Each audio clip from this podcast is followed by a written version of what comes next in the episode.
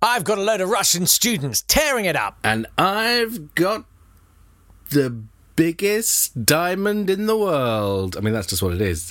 It's not an oblique reference. That's just Yeah, what yeah, I'm talking brilliant. Yeah, yeah, yeah. about. Uh, I got a big piece of ice that's not going to melt for a change. that would have worked. That would Say have that. been better. Do you want to do that? Go on. I got a big. I can't get through this. I'm just going to put this in. Just keep this in. Game fight! Hello and welcome to Date Fight, which Hello. inexplicably is still in January. Ow. this has been the longest January on record. Was Oh, it ever still January? yes, it's uh, the podcast where we take great moments that happen on this day in history and we pitch them against each other. Yes, we do. He's Jake Yap. I'm Nat Tapley, and today we have looked through the brain of history to find the two slowest firing neurons and making them fight for your love.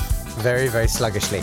Um, what I would say is that thank you to everyone who's been a regular listener to this podcast because you have helped it go. Yes. I would say coronaviral. Is that a fair thing to say? It absolutely is. It's making people. Well, it's making a lot of people ill. Like, it's not huge. It's about eight people worldwide. Yeah.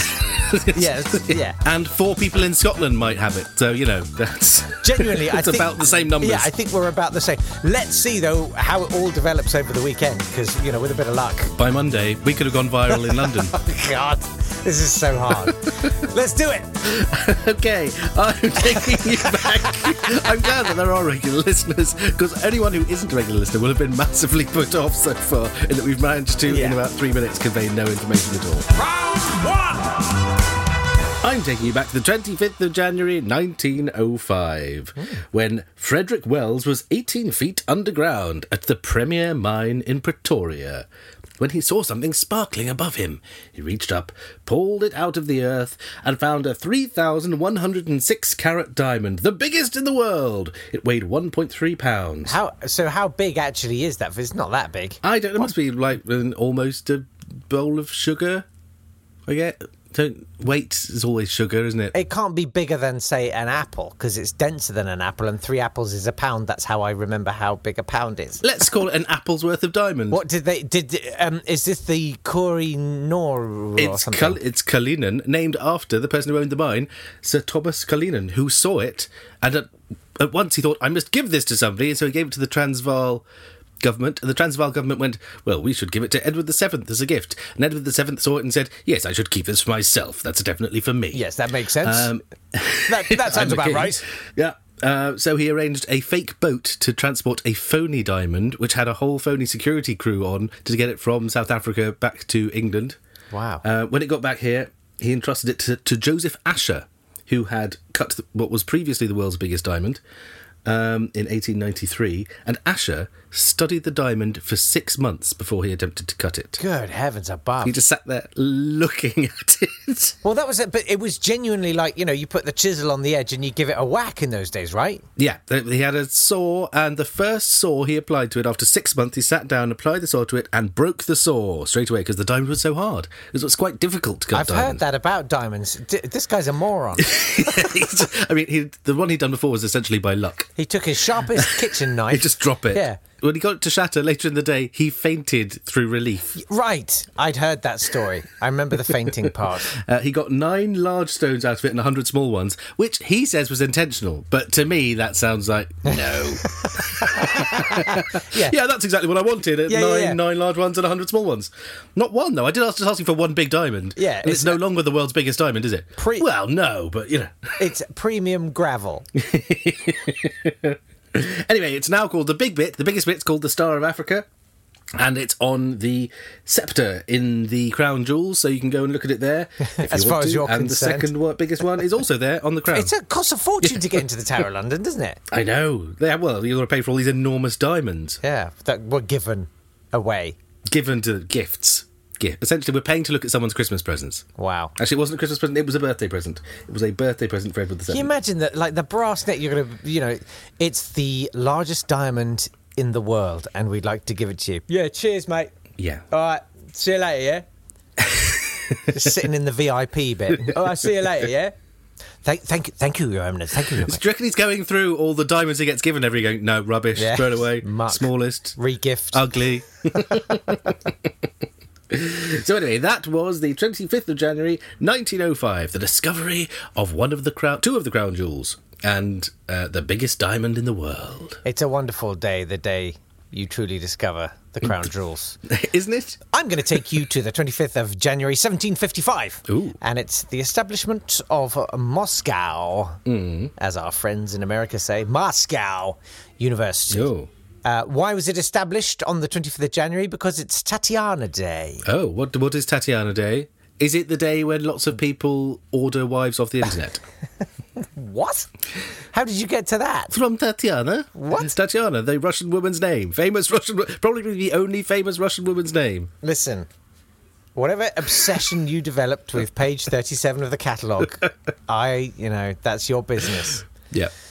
Anyway, it's named after Saint Tatiana, who I didn't really bother to uh, look up. No. But the university was established because uh, this woman, Tatiana Rodionovna, uh, who was.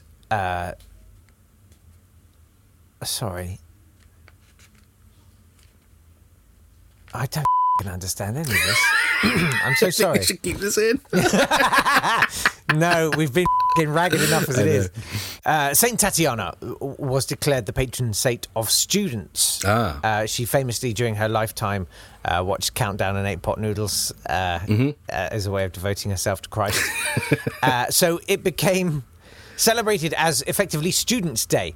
Lovely.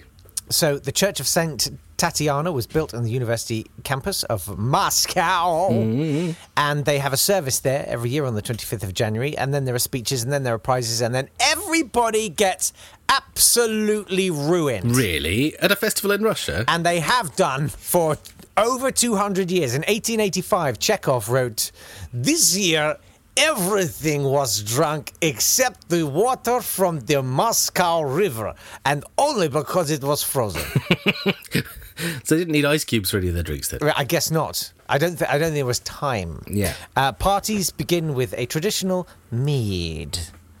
Oh, That's just not. That's not. That's not going to be fun vomiting. no. And Mead so vomit. now these celebrations spread to most university towns in Russia, and it's also the end of the first term of the traditional academic year in Russia, uh, and in uh, U- Ukraine as well. It's the end of the winter exams, and then they have a two-week holiday. And frankly, it is carnage.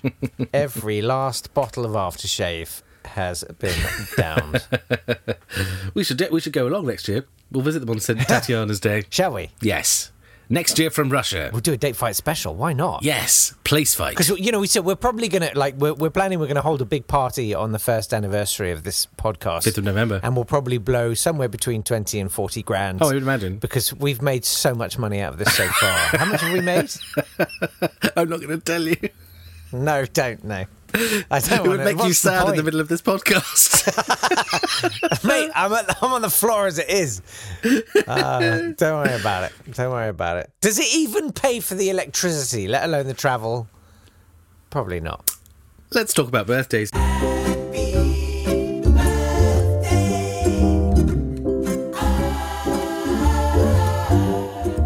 Happy birthday to Marjorie Sharp, who wrote The Rescuers. Oh. Yeah.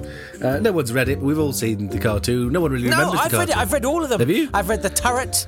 I've read yeah, yeah, yeah. I, I th- they're really well written books, and they're really worth reading. Yep. Like the, the films are great, but oh my god, The Rescue is the book. It's really dark. Lovely. It's actually um, a a poet who is imprisoned, Right. And he's being kept in sort of isolation, and he's basically a sort of dissident poet. Yeah. And they have to go and free him from this dungeon, and it is dark as all get out. It's really good. Well, let's go and read that. Read it. We will. I will. yeah. Why are we? All right. Let's just Let's stop. just stop and go and read The Rescuers.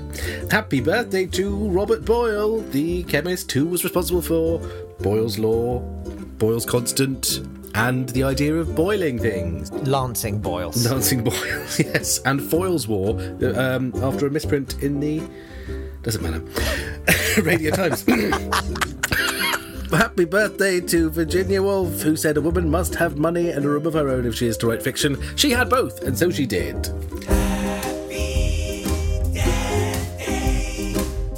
Happy Death Day to Ava Gardner. She got a BAFTA and a Golden Globe, and she was married to Mickey Rooney and Frank Sinatra and Artie Shaw. That's Ava Gardner. Um, happy Death Day to Maud de Ufford. She was the mother of Robert de Vere, the eighth Earl of Oxford, who was Richard II's favourite.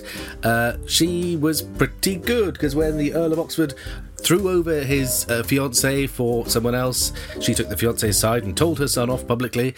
Um, later on, when Richard II was deposed by Henry IV, she made a plan to assassinate Henry IV, but they found out, so she was sent to the Tower of London.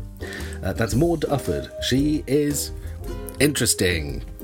Also, happy death day to Al Capone, who died of a stroke at the age of 47. Blimey. Thanks for that, mate. we should probably pre record October onwards. Yeah, just to make sure. yeah. Round two. It's the 25th of January 1960, and the it? National Association of Broadcasters. Ooh, the NAB. Yes. They react to the Paola scandal Yes. by threatening fines for any disc jockeys, disc jockeys, who accept money for playing particular records. Now, I didn't realize that Paola uh, had such a long history. Yeah. I thought it was kind of a more recent thing that happened kind of in the 80s, but no, it, it was happening in the 50s. Mm-hmm. nobody really knew. So the, the hit parade in America, the original hit parade, which was. Uh, Yeah. It was, yeah, and it was on NBC. Billboard Hit Parade. Uh, for 20 years, they when people said, "Well, how, how do you?" Uh, how do you how do you get to number one then? What's what's uh, they were like? Uh, you know um, uh, that we just judge it on the requests we've had at the radio station and, and, and, and sheet music sales and and da- and and what what dance hall favourites at the discotheques and jukebox tabulation And bribes. and bribes, mainly bribes. So I think that would really help. Mainly bribes, my son. Get mainly yours- bribes. Get yourself to a bribe shop and bribe yourself a DJ. Do you have a record? Do you have some money? Give it to me. I like the idea that anyone would have thought English DJs were worth bribing. yeah, uh, yeah. Well, most of them. Yeah. So uh, there were some uh, interesting finds. I mean, uh, one one DJ, a guy called Phil Lind of Chicago's WAIT. Hmm. Wait. He disclosed in a congressional hearing that he had taken twenty-two thousand dollars to play a record. Wow. which is extraordinary. What I also didn't know is that payola Hmm. comes from the uh, sort of suffix, the ola bit. It was just a thing in the early Hmm. Yeah. early twentieth century. So So it was you had oils mainly, wasn't it? It was canola, was corn oil. right, And I think the ola meant oily, like oil of ole was just oily oil. Well, there was Shinola, which uh, is a, like a polish, I think. Yeah. But there was also Pianola, which I'm sure you've heard of, ferry Yeah. company. Yeah, yeah, yeah. No. I got one of those. It's a greasy penis. Yeah. uh, what- okay, good. Victrola, Amberola, actually Crayola harks back from that Yeah. time. And here's the one that astonished me Whoa. Motorola. Yeah. They were founded in 1928. Oh, really? I assumed they just rocked up in the 80s or something, or, you know. No. But no, they, they, they were there in 1928. They, they started by building uh, mechanisms that allowed you to bypass the battery on your wireless set and plug it into the mains. That sounds very good. Amazing. It's like, do you know what Mitsubishi started off making? Go on. And you can still get pencils. Wow. Mitsubishi pencils. Mitsubishi were the finest pencil maker in Japan, and now they make almost everything else. Yeah, but Ah. I've heard they're. But you can still get the pencils. I've heard they're unleaded. okay, okay, mate. Welcome to Dad's Chat History. okay, um, here we are uh, in the shed uh, discussing history, and we're having a really good time. So w- this is our fourth consecutive episode on World War Two because I don't think you can ever get too much of the world wars. Now, Um, the thing is, you know, my wife always says um, I've got some kind of fascination with Nazis. Uh, now, No. I would say, to, It's- well, no, yes, yes, I have. I can't stop thinking about. but they them. were a very fascinating bunch. I mean, you know, if you remove the evil from the equation, what you end up with is a lot of very fashionable, good-looking, Yeah. good managers. Yeah. I mean, Yeah. you know, if you remove genocide, what's wrong with the Nazis? right? The trains or something. Yeah, no. they ran on time. Oh, right. Yeah, that's what I meant. No. Okay, so today we're talking about Rommel, hero or misunderstood? uh, you see, you, you've gone so granular that I know you've had to listen to some of these. I feel like at some point in your life, you've there is been one. stuck with this. Yeah, I mean, I, there is one history podcast in the top twenty at the moment, which I could point at, and as being very similar to the discussion we've just had. Amazing. But I'm not going to do it. Um, I'm going to take you to the 25th of January, 1995. Oh, that's what I was going to say in the I've got. I was going, I've got that time you almost died but didn't know it. Okay, well, that's fine. I, I literally would have lifted it and put it in the It should thing. have been good as a teaser, but here it's less impressive here. Or not, I don't know. We'll see. Hooray! On the 25th of January 1995, Russia's early warning defence radar detected an unexpected missile launch in the from bagging Norway. area. In the, yes, that is most of Russia. Uh, Boris Yeltsin was immediately Boris Yeltsin, who at the time, let's remember, was famous for ruining dinners by saying that Bjorn Borg looked like the meatballs. And other erratic behaviour caused Oh, by yes. his medication. Yes, yes that's 100% overproof medication. Yeah, so this is this period, Boris Yeltsin. Let's say his ruddy face was presented with this information. um, the nuclear command system was turned to combat mode, and he had to open the nuclear suitcase, and for the first time in its existence, it was activated to prepare for launch. Oh, A couple of minutes later, they said that the missile would land probably outside Russia, but the commands implied that they should probably still launch a response.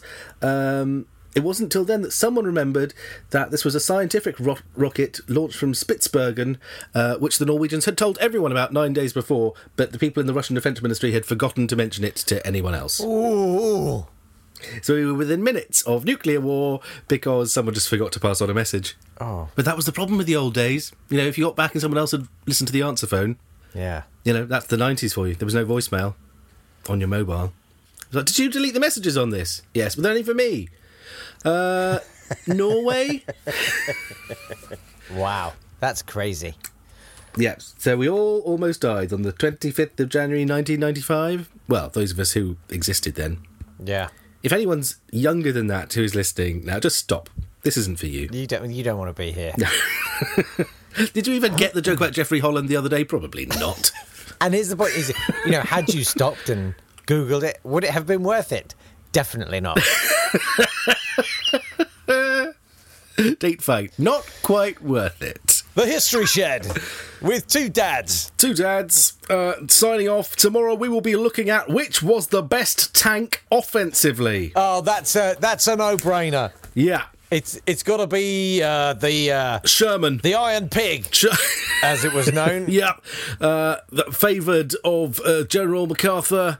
Uh, yeah. Yeah, I no, mean, you I'm- give me that over nine panzers any day. I've actually had a go in one of those uh, beasts, and uh, I can tell you Have right you? now, uh, I got the absolute raging. Which is good because the barrel of the gun is just the right size for inserting oneself into Yeah. Uh, at the point of completion. I was Yeah. told to Uh, leave I- the tank I- museum later that day. yeah, I mean, I was fine with a nine millimeter, but um, um Don't let my wife hear this. uh, it's all right, she's not want- listening. See you tomorrow. I want with you. You're the only one that understands me.